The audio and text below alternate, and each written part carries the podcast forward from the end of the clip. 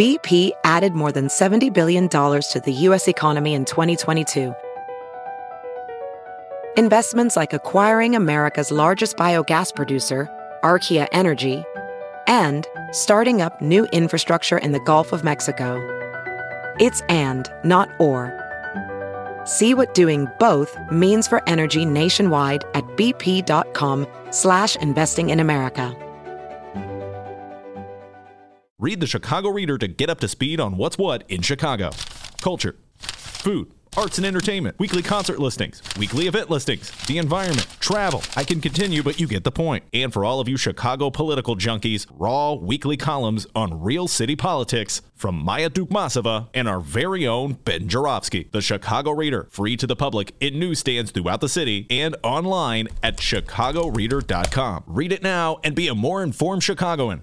It's time for another cannabis conversation. We did a lot of cannabis conversations in 2020, and my objective in those cannabis conversations was to force the state of Illinois, kicking and screaming every step of the way, to have some kind of equitable distribution of licenses. I don't ask for much. I fought the war on drugs for how many years did I fight it? I finally saw a slight end to the war on drugs, and somehow or other, at the end of that war on drugs, when they finally started dishing out licenses to run medical dispensaries in the state of Illinois, no black people got a license. The war on drug hit the black communities harder than any other community in the state of Illinois. And yet, when it came to dishing out the licenses, no black people got the license. So this is a constant. Now I know many of my listeners go, Ben, you're not going to do this again. Yes, we're going to do it again. We're going to do it in the year 2021 to my beloved state of Illinois, where I've lived since 1966, which makes me a lot older than my guest uh, uh, we'll do it right. So, without further ado, my partner in crime on Cannabis Conversation, the great Lisa Solomon from the Chicago Reader, will now introduce our distinguished guest. Go ahead, Lisa Solomon. Hey, Ben, it's great to be back on the show talking about cannabis. So, today's a very special day. We are blessed to have cannabis royalty on with us today. We have got the king of cannabis himself, Al Harrington, on with us. So, for those of you who've been living under a rock and have no idea who Al is, he was a first round NBA draft pick in 1998, spent 16 years in the NBA, and his transition starting in 2012 to running Viola, which is a very highly respected, top selling national cannabis brand that started in Denver, now operates in Colorado, Oregon, Michigan, and California. So I am going to ask the king of cannabis to tell us how he got started in the industry. Al, take it away. How y'all doing, um, Ben? That's that's love, man. That's the love you shown to our community. You know what I'm saying? We need people like you to use this platform to do that, and we really, I'm telling you, speaking for a lot of people, we really appreciate that. And Lisa, always good to see you again. Um, you know, happy that we got a chance to do this, and um, you know, my cannabis journey started in 2011. Um, this is our 10th year. This will be our 10 year anniversary, you know, as being when Viola was, you know, first came into fruition. And, um, you know, it all started for me. I was playing for the Denver Nuggets. Uh, cannabis, you know, they had a medical program there that was really dominating the newspapers for the most part. I was always a newspaper reader growing up in my career. And, um, you know, every time I pick up the newspaper, it'd be something about cannabis in it. So, you know, I was starting to read little different things and, you know, how cannabis is actually medicine and all these different things, which was a lot different from me growing up, you know, in Orange, New Jersey, seeing the war on drugs, you know, every single day and the way that they police cannabis and being taught in school that if you smoke weed, you're gonna, you know, end up being a crackhead. It was a gateway drug or get locked up. You know, that was, the, that's where weed took you so I was completely afraid of it, but just being in a place where it was so accepted and, you know, people were actually able to go to stores and buy it was just intriguing to me. But, you know, at the end of the day, I was setting myself up for a moment. You know, my grandmother had come to see me play that year. And, uh, you know, she was 79 years old at the time, you know, I can't even, you know, wouldn't even think about offering her cannabis. But at this time, I had a little bit of a little bit of knowledge, and you know, I seen her taking all this medication. And when I asked her what was all the reasons why she was taking so much, you know, medication, she started telling me a list of things. And when she said glaucoma, I had told her, you know, literally, I was reading a newspaper the day before that cannabis helped glaucoma.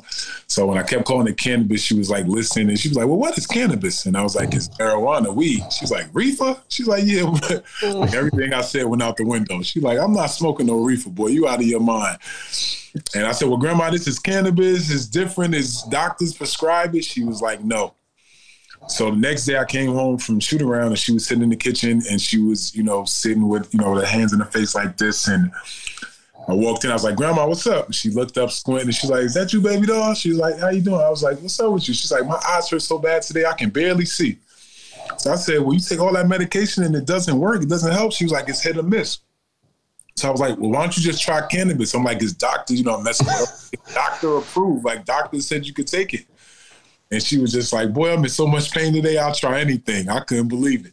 So I called my boy who had a card because he was medical, and he went to the dispensary, and what they recommended was Vietnam Kush. We bought it back. We volcano put it in a volcano bag for her. We didn't want to sit smoking a blunt or anything like that. And uh, she hit it, hit it once and blew it out her nose and hit it again. And I'm looking at it and I'm like, Grandma, are you sure you don't smoke weed?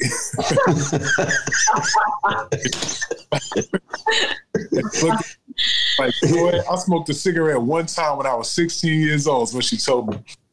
So I took her downstairs. I'm like, well, that's enough. So I took her downstairs and she took a nap. Well, I went, I went upstairs, and took a nap. And I woke up an hour and a half later and I said, let me go check on her before I, you know, jump in the shower and get ready for the game. And when I go downstairs, the door to the room is closed now. So when I knock on the door, I poke my head through the door and her back is to the door and she's looking down. And I'm just like, Grandma, how you feeling? And I'm got a smirk on my face because she hit it like four times hard. So looking at and she turned around and she was crying tears. And I was like, Grandma, she was like, I'm healed. I'm healed. You know, I haven't been able to read the words of my Bible in over three years. And I'm looking at her and I'm like, what? And she's like crying. And I go over and I hug her. She's like, I got my sight back. She's like, God gave me my sight back. And I'm like, what? and she crying. She made me cry. And like, that's when I, re- like, at that moment, I just, I wanted more information. I need to know more. I'm like, yo, there's no way my 79 year old grandmother just smoked weed for the first time in her life. And she thought she could see again. Yeah and that's how it started for me. That was that was the start of you know Viola. You know what I'm saying? That's what that's what inspired me to learn more and realize that you know this plant has got a really really unfair reputation. Uh, it truly is medicine. Is uh, I think it can heal the world. You know what I'm saying? And at that point, I realized that I wanted to tell the world world that I wanted everybody to know what I knew. You know mm-hmm. what I'm and that's where we are right now. We spreading the good news and we really pioneering an unbelievable, you know, we call it an industry, but like this is just a lifestyle. This is a way of life. You know what I'm saying? The way you wake up and brush your teeth, you should you know, try to get some form of a cannabinoid in your system. You know what I'm saying? It's just gonna make you a better person. So that's just where I'm at. You know, that's that's how Viola started. I, when you started telling that anecdote, Al, I thought the conclusion is when you went into the room, your uh, your grandma had a black light on, and she was playing air guitar to Jimi Hendrix. That's that's where I thought you were going with that anecdote. but no, she's reading the Bible. Uh, you took it in a different direction than I thought you were going to take it. Yeah, man. Uh, but you know, to each his own. Um, so, all right, let me just uh, sort of put this in the context of what the world was like when you had this revelation uh, with your grandmother back in 2010. Did you say it was 2010? Uh, 2011. Okay. Uh, was uh, was marijuana policed in the NBA uh, at that time? Al Harrington, did the NBA drug test players to see if they were smoking marijuana? Yeah, like when I first came in the league, um, when I '98 they were only testing players once, once a season, the beginning of the season. So you only had to pass one drug test, similar like to the NFL, right? Mm-hmm. And I think maybe after my third or maybe my fourth year, they changed it to four random tests. And when I sat down with, uh, you know, uh, with uh, Adam Stern, you know, I asked him, I was like, why did you change the drug test to you know, the four times. And, you know, he said some players that he didn't want me to, you know, say, but they all came to him like pretty much saying like cannabis was becoming an issue in the locker room. You know what I'm saying? That they felt like guys was coming to the game high and all these different things. And he literally said that's the reason why he, you know, moved it from one test to four. It was like something that the players really wanted, you know, more than even him. You know what I'm saying? Which was really surprising to hear that. Mm-hmm. Um, you know, it went from one to four, and then four random tests came, and got more guys got popped left and right. You know, but what's the good thing about I will say about the program in the, in the uh, NBA, it's not like the first time you get caught with marijuana, you get suspended or you get fined. You know what I'm saying? It's like mm-hmm. really the first time that you get popped, you get put in the program first. And then the program is meant to obviously, you know, wean you off it and get you to your clean test. But then once you start failing those tests while you're in the program consistently is when the fines happen. And then ultimately you get to the, you know, when guys get suspended for two games or five games because of it. Is that still the policy that exists in the NBA? So yes, but obviously they suspended it uh, for the bubble and then also for this season. They suspended uh, all cannabis tests. So I think that uh, they may still have the four randoms, but they won't be testing for uh, cannabis. See, now I have an issue with that, and uh, get your response to this. Uh, I'll take Adam Silver at his word. I've never met the man, so I'll, just take him at his word that he did this uh, because players asked him, which I found a little strange. Players ask him a lot of things all the time. If he if he did every request a player would ask him, there would be no more salary caps. Right, right. So okay, you know it's funny they pick and choose. Oh well, I'm really concerned about this marijuana thing, but I got to ask you, in your humble opinion. Uh, was marijuana a problem in terms as a deterrent to the ability of a player to play the game of basketball? Uh, was were, were, performances going down because people were getting high uh, before games? Was it a real issue? Is what I'm asking. I mean, it's to me like when I look back at it, I didn't think it was a big issue because I had teammates that smoked, but they always came to work. You know what I'm saying? So um, it was really like some older players that were still in the players union at that time that you know you know, I guess persuaded him to do that. But I will be honest, man. Like I never, I never played with a guy that had a problem with cannabis. I've had, I have multiple teammates that had problems with liquor. You know what. I'm saying? I've had one. doing the cannabis testing, team doctors were prescribing opioids for the players. Of course, they, I mean that's their only option, right? You know what I'm saying? Uh, especially once again when I came in, you know, uh, all this plant medicine, all this all natural medicine now that you know everybody's more turning to, uh, what is it like healthy alternatives and stuff like that. That was not a thing then. You know what I'm saying? The only thing they, you know, wasn't even no education around it at that point. You know what I'm saying? So, uh, yes, I mean that's all the trainers, you know, had to give us. You know what I mean? And you know, just for my story, I got in the league and I had some issues early. You know, I had back surgery after my second year, then I had knee surgery after my fourth year. So, you know, my body had been opened up a couple times. You know, those things just don't heal the same, right? So you need, and other things usually when you have an injury somewhere, it usually makes some other place weak because it's overcompensating. So you kind of start going through that path. And now my body went through that path. You know, I went from back to knee to Achilles to this. And at the end of the day, I had to take a lot of anti-inflammatories just to be able to feel good enough to play. You know what I'm saying? And those aren't safe either. You know what I mean? Like I was taking two Celebrex in the morning, one that night, and I took that. I did that for almost six years. You know what I'm saying? And who knows the long term effects that could have on my body down the line. You know what I'm saying? But at the time, I had no other option. I wanted to be able to go out there and I wanted to be able to make a living. You know what yeah. I'm saying? So that's the, that's the chance that I had to take in order to, you know, play 16 years. But now you realize that, like with cannabis, like what? Like these guys could have been using cannabis to deal with a lot of these issues that we're prescribing them all this really harmful medicine or drugs. Mm-hmm. Those are real drugs. We take too many pills of that, we die. We yeah. much weed or take as many edibles, we might be spinning, but we gonna live. you know what I'm saying? And I'd rather, I'd rather live at the end of the day. You know what I'm saying? So, um, you know things to change, you know. I mean? And I think that Adam has seen it, and I think the bubble helps because there was you know, from what I understand, I'm not speaking as I wasn't there, but I heard there was a floor in the hotel that players could go to smoke right? So they didn't be a nuisance anywhere else to, you know, other teammates or whatever. You know what I'm saying? And guys went to that lounge and they smoked. But I think that they knew that that was going on, and the play did not. I mean, you think about bubble play; it was at a super high level, and then even from a medical standpoint. Um, a lot of the soft tissue injuries were down. There was less soft tissue injuries than normal over that t- over that uh, period of time, and with you know them playing so much. Mm-hmm. So they looking at cannabis might be a reason why those things happen. So right now, that I think that's great. When you look at the effects of cannabis on the body and all the good that it can do, even when you're not taking it, let's say for medical purposes, versus what alcohol can do, which right. is legal. There's a huge disparity. Like, and I've talked to former NFL players who talked about using CBD prophylactically to lessen the negative effects of head injuries. Right.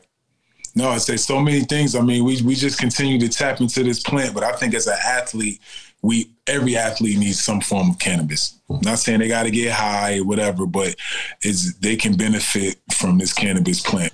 Single athlete.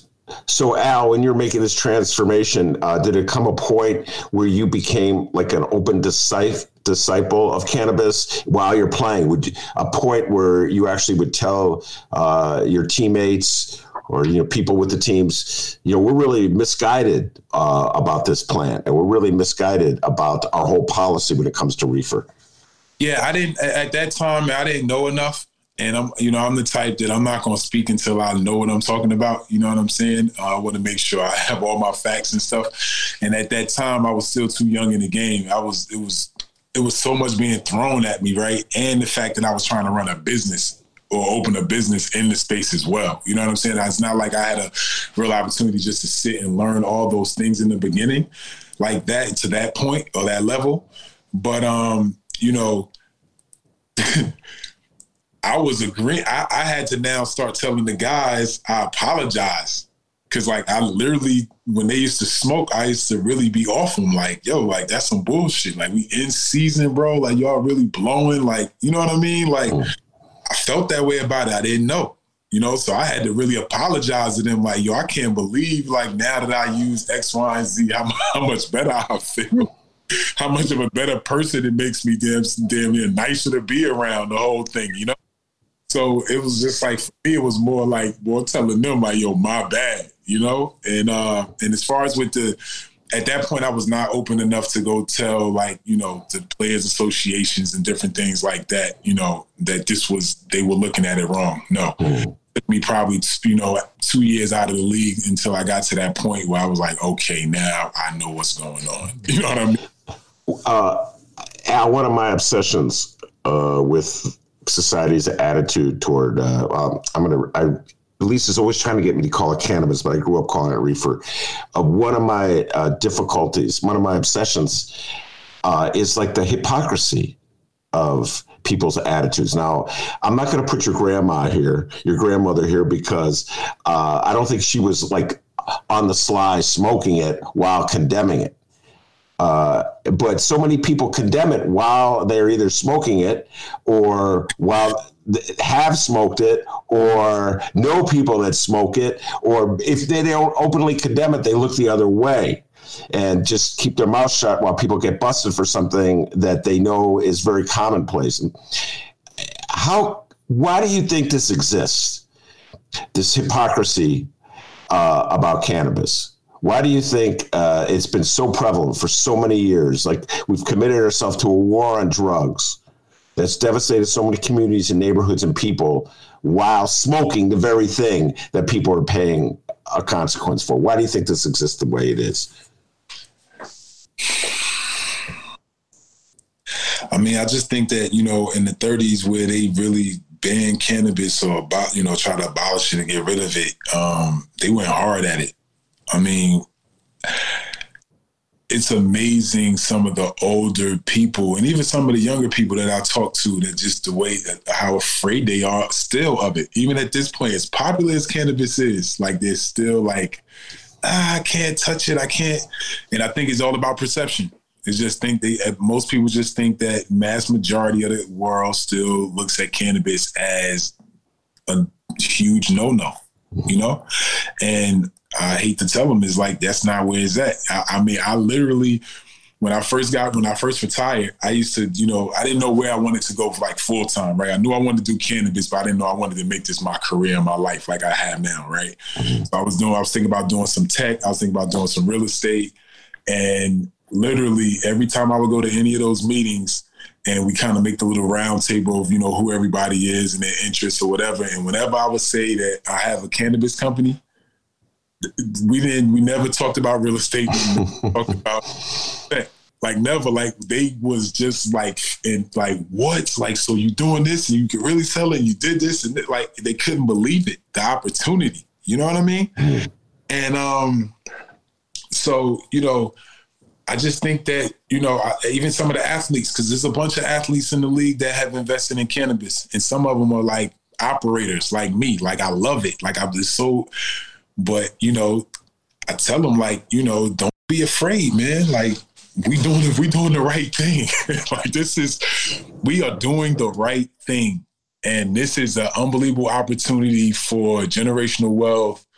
Um, you know, we need to try to own as much of this as we can. To your point when you started in the beginning, that how can these states still at this point issue licenses and not have one black owner and like for a license. Like, why? How do you have the audacity to continue to fucking do that? Like, like really? You can't say you forgot. You can't say like you literally said fuck black people again. You know, we can go off into a whole conversation about systemic racism here because that's yeah. So it's just like so. I don't know. That's why I just that's why I encourage the guys that have the resources, meaning the athletes and entertainers. Like you have to come out and you you have to, you have to, because if you don't, you just you making it still you making it even harder for the people that are in, like myself, and the people that are trying to come up. You know what I'm saying? We all fight, fighting the same thing. You know what I mean? So we gotta somehow come together. And I just think that the main thing is like these guys have to step to the plate and just say like, look, this is how I feel about this plant because it's not going nowhere. It's mm-hmm. not illegal we are going this way. Don't get might be this way, but it's gonna you know what I'm saying? So these guys just I just feel like they gotta just stand on their square and just be like, look, this is how I feel about the plant. Uh, now, Al, did you or a company apply for a license in Illinois? We did. Well, not Viola, but our other. We have another company called Village that me and my co-founder that started Viola. We started there, which is a all black owned, um, you know, uh, license company. So we go after all the limited licenses across the country.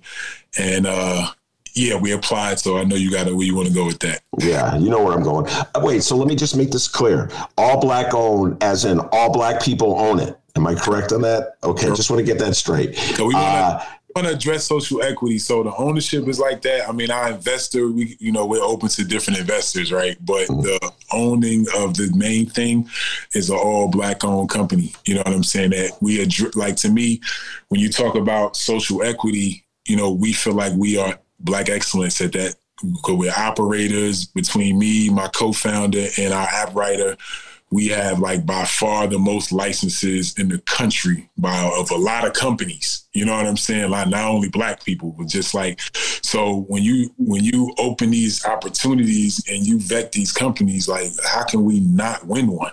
you know what I'm saying? Like how can we not win it? You know what I'm saying? So yeah, we, we applied in Illinois. We lost by, you know, by uh, less than one point, less than one percent. And uh, you know, I guess they're now going through a process where they're allowing us to go back and fix that one issue and then reapply and see if we can get into that pool.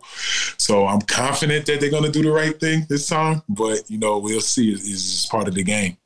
Uh, when you say you lost by one point, uh, I, I, assume you're alluding to uh, the that they set up to see who would get into the lottery uh, to be selected from the lottery.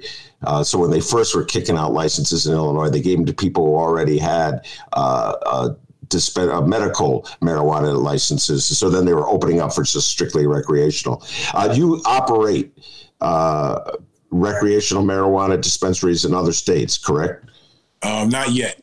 So only place I have just one dispensary right now. It's in uh, Detroit, Michigan, but it's medical. It's all it's medical. So you're trying to move into uh, the recreational. Yes. Uh, go ahead. Brand through medical and uh, and adult use markets. Will you talk about the incubator that you started and what your goal is in terms of creating generational wealth?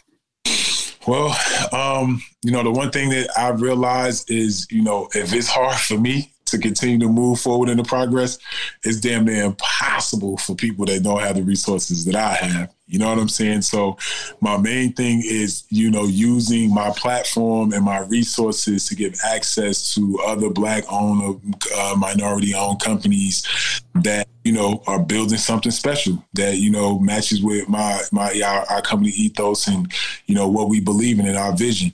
And you know, so far, uh, you know, we have two right now. We have uh, Butter Babies, which is uh, a black uh, woman uh, owned uh, butter and coconut oil company that you know makes um, you know makes the butter for food or whatever to help with patients that deal with diabetes that can't eat the normal edibles that are available to them and don't prefer to smoke. And then I also have Gold Standard Farms, which is uh, a young kid named Jarrell Howard that's uh, you know from Martin, Tennessee, and you know he has a 50 acre farm that's been in his family for 80 something years or whatever, which is, you know, in the black community unheard of, right? but he was able to, you know, prove a concept with a farm that he bought down the road to convince his family that they should turn that into, you know, into a hemp uh, hemp field instead of corn that they've been doing for the last 50 years. So, you know, he's an eye incubator and, you know, we're really excited, you know, to be able to help them because we feel like they've done a great job. Of, first, they're great people, right? And they're doing it for the right reasons. But they built, you know, great brands, great brand recognition, and it's really high quality products, which is the main thing for Viola. Is like we want to be affiliated with high quality, like Nike. You know what I'm saying? Like we want to be that level of quality and consistency that will win people over for forever. You know what I'm saying? So, um, you know, those are the first two. Um, you know, we've been looking at a few others, uh, one here in California, another one in Colorado, one in Oklahoma. So, you know, there's some other opportunities for us that we're, you know, about to do. And, you know, also one of the ways that I've been able to create, uh, you know, wealth for some of my friends is through these licensing processes as well because you know each of these limited licenses states you have to have local representation. And i'll usually reach out to friends of mine that you know are monsters in their community you know because i feel like you know a lot of these pro a lot of these licenses you have to write community redevelopment programs. And i think how amazing it is that a lot of these companies score perfect when they're not from those communities. Like how do they how do they know how to have an impact on the community so I've learned from that, and I realized I want to go and tap in with my friends that do stuff in the community on a daily basis, give them ownership and a license, and that will be their job for our organization. Is how we give back and you know we uplift our community. You know, so you know that's what you know that's what you know I'm really passionate about. Um, and you know we're just going to take this one step at a time and as i enter new markets you know there are a lot of black market brands that you know to me are very attractive uh, you know they've been able to create unbelievable brands probably brands stronger than viola so, you know what i'm saying what you think about we have national right but they have such a, a such a following you know, but they can't figure out how to get legal because we know, like I just said, it's impossible. I'm having trouble doing it. Can you imagine them? You know, mm. So that's just where it is. So I feel like, you know, I want to be that gatekeeper to even them. I want to help these guys get bank accounts. I want to help these guys get mortgages. I want to help, you know what I'm saying? I want to be able to help take their brands and take it to the legal market and, you know, for them to be able to start, you know, doing it in a proper and a safe way. And that's what it's all about, trying to, you know, heal and create opportunity for people from, our, from you know, from our community. That's so interesting what you were just talking about because it's so true. You have some of the oldest and most established and best brands that aren't legal, but these are the people who've been running the industry here. And so I love that you're trying to help them get to the point where they can do it above board. I always say, and this is, and I, and I don't, there's no disrespect to M- any MSO because I, you know, a lot of them are friends of mine, whatever, with, you know, whatever. But the only reason why you're dominating is because you're the only ones with weed. the only reason why. Like, these brands is the weed that y'all got access to and see who flies off the shelves faster. Like that's just a reality. That's the only reason why you're dominating because you're the only one with the weed. Yeah. that's in the dispensary. You know what I'm saying? So my thing is like I want to figure out the way to get those brands on them shelves, man. Like it even will help those companies. They'll fly through product faster. You know what I'm saying? But like I know for a fact that there are brands that are in the streets that will outsell those brands in them dispensaries two, three, four times over. Guaranteed. And that's the brands that I would like to hopefully be able to bring under the Viola umbrella as we eventually distribution. Well, uh, we're taking a while to uh, uh legalize uh, marijuana, cannabis, reefer, whatever you can call it. Uh, and so, it's a country that takes great pride, Al Harrington, in that it's a capitalist country it's not really free market capitalism that is out there on the streets controlling uh, uh, cannabis industry. It's more like who you know kind of capitalism, which it's pretty much the way capitalism works across the board anyway. Uh, and that's just me, an old lefty talking, uh, Al Harrington. Uh, yep. But it's not free market, that's for certain. Um, and you know what they say about markets are only free to the people who own them. Right. Uh, uh, so uh, the question I ask everybody that comes on this uh, show, uh, Alan, I might as well ask you that. Um, yes, it's uh, legal in the state of Illinois. And yes, it's legal in Colorado where you were playing uh, back in 2011. And yes, it's legal in the California, et cetera, and so forth. But it's still illegal uh, in the in the country. Federally, it's still illegal. Uh, and I didn't see any movement in 2020 uh, to undo uh, what I think is an injustice to make that make marijuana uh, illegal federally.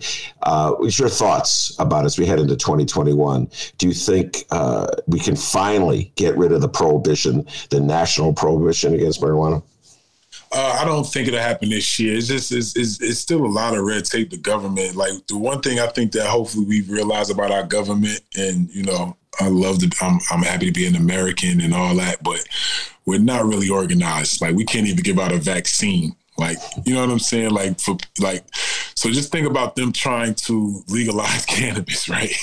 And then you also got to remember that most politicians, and once again, I love my politicians, got a lot of, you know, friends and whatever, but they're not entrepreneurs, right? They're politicians. So we're asking people that have no idea about entrepreneurship then you're asking them uh, in a in an industry that they can't even wrap their head around right? You think about all these different things. I just feel like we're a lot further away than we could ever be. You know what I'm saying? You think about just how using California once again, reg- regulation, right? I mean, there's still as as big as this market is and money it's making, and as much tax as they tax, which is blowing up the black market, but they can't get enough. They can't get enough enforcement. You understand what I'm saying? So yeah. it's like it's so many hurdles we have to go through to get to that point. You know, just the reality of I think even if that was one of Biden's top things when he's already said that it's not, you know, we're still four years away. You know what I'm saying? So, you know, I think the biggest things that we can that we can really enjoy as a society, you know what I'm saying, and people in the industry is decriminalization. You know what I'm saying? I think that will help. You know, I think that that's a major thing that could really just take a lot of pressure off people. you know what I'm saying? Because like, even if you get caught moving weed to somewhere else, like you still should not lose your life over that. You know what I'm saying? Like, I don't know if a fine or maybe jail, but like not what we not what people used to get. You know what I'm saying? Like, so I think that that would be the biggest thing that I think that we could see happen is decriminalization and then maybe some form of banking. You know what I'm saying? Be able to open it up to, once again, these minority entrepreneurs that don't have, you know, private friends that can give them $500,000 to do something. You know what I'm saying? So I think that those would be the major two things that I, I would like to see happen over this time. And then obviously something around taxes just to, because once again, like I don't knock the black market because the black market is why we here. So it, it, it's it's for me as a rough, even as a brand owner and all that, it's still a tough conversation for me to have.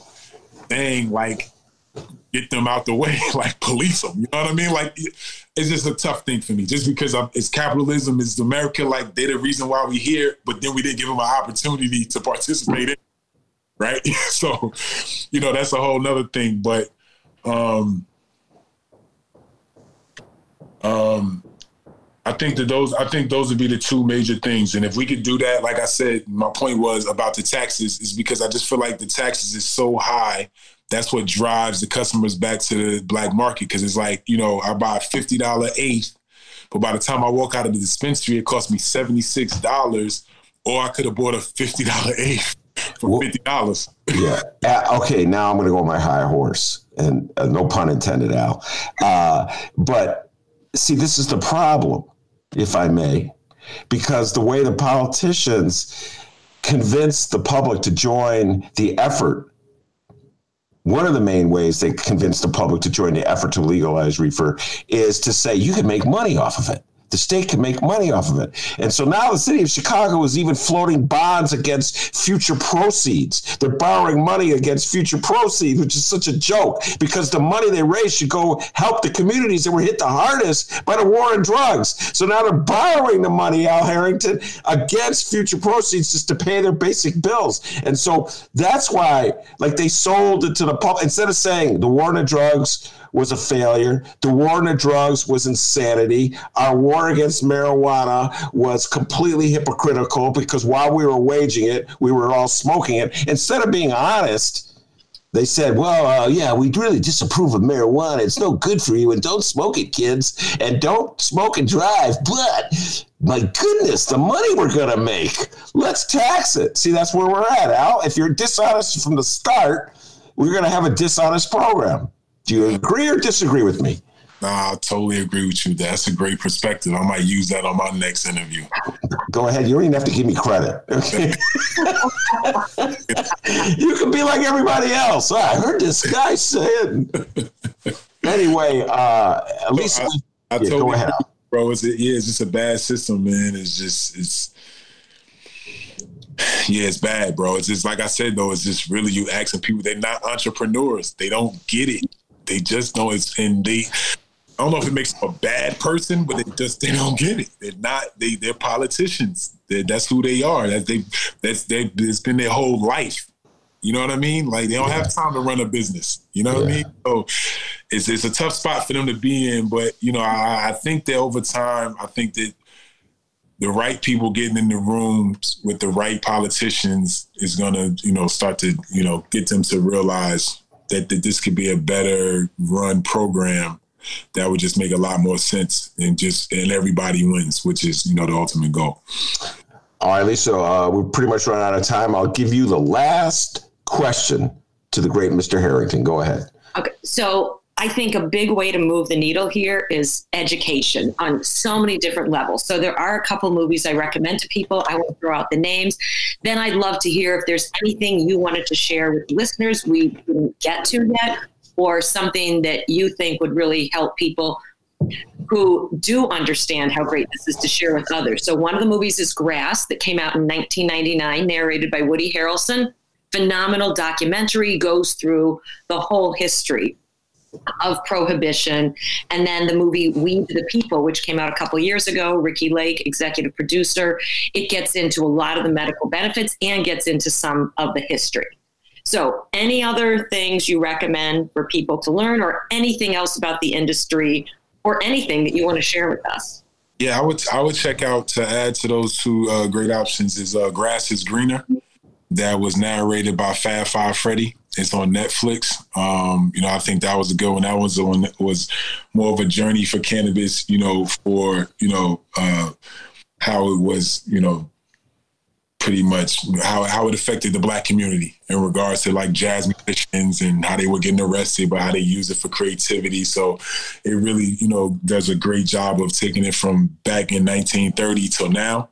And then BET just did a documentary that I was a part of, Smoke, and uh, think that that was another good one. That one was more um, about more present day of what you know some of the black operators in cannabis is actually dealing with. You know what I'm saying uh, uh, during this time.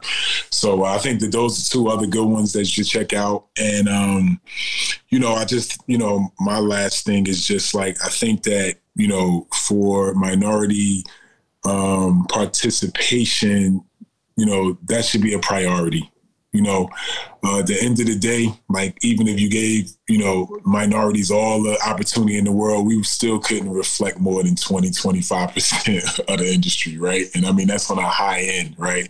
Right now, we, we represent less than 4% right? As a as com- combined, you know what I mean. So just to think about it, if you gave us all resources, that's all we can get. But when you think about how big this industry can be, I think it's, it's bigger than liquor. Whatever liquor is two, three hundred billion dollar, and like I think this will kill liquor. You know what I mean? It's just it's too many use cases for the plant in general. You know what I'm saying? Not only just the herb that we smoke, but you know, industrial hemp and you know 3,200 use cases of you know of hemp products that can be made. Like it's just it's we haven't even tapped in yet. You know, and you know I just think that we just really need a fair opportunity. And, you know, I, there's been other times that we've asked for it. It never happens. You know, we've asked for reparations for a very long time because there's obviously a very long track record that show we helped build this country, but whatever.